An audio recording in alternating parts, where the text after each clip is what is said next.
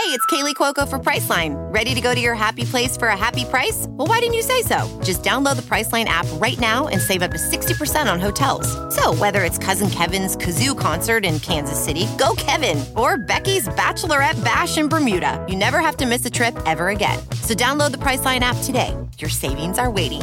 Go to your happy place for a happy price. Go to your happy price, Priceline.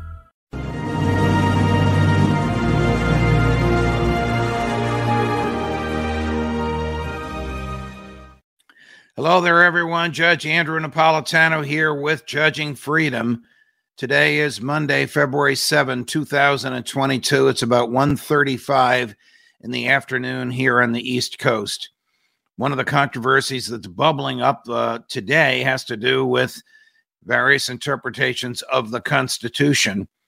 You may recall that President Trump, former President Donald Trump, recently said of his vice president, Mike Pence, he had the ability to prevent the election of Joe Biden by rejecting electoral votes from the states in which Trump and his allies had challenged the electors.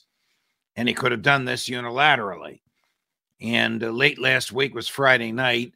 Uh, Vice President uh, Pence speaking to a group of lawyers, the Federalist Society, at a conference in Orlando, Florida, said President Trump is wrong. The vice president does not have the, that authority.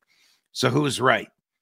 Well, President Trump is wrong, and Vice President Pence is correct under the Constitution.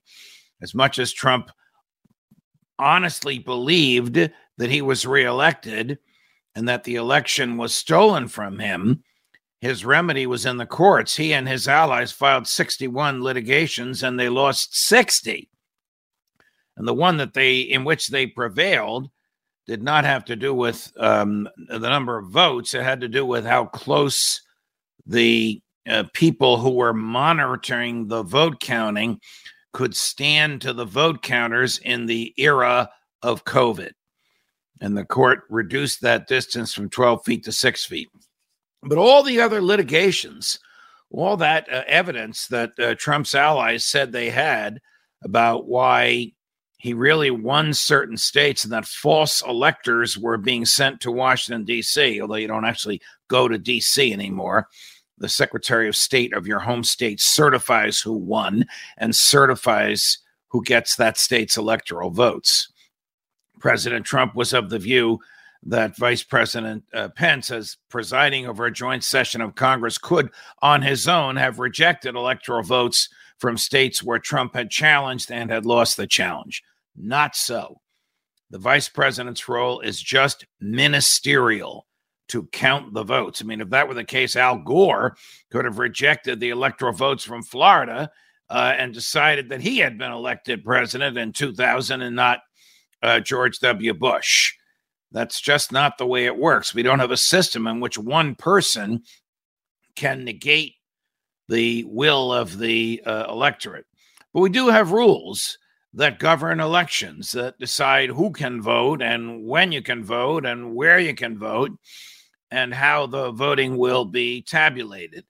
And when the loser feels that the rules were not followed, he has the opportunity to challenge them.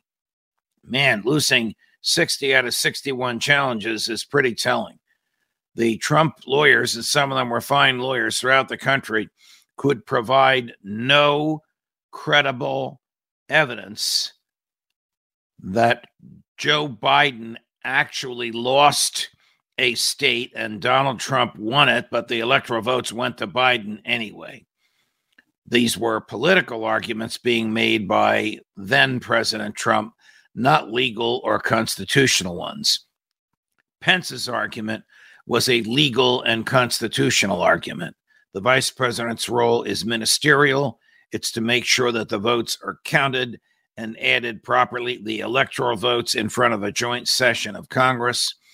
It's not to evaluate the votes whatsoever. That's the job of the Secretary of State of each state, tempered by any interference by the judiciary, should there be a basis for it, of which this last time around there was none. Judge Napolitano, judging freedom.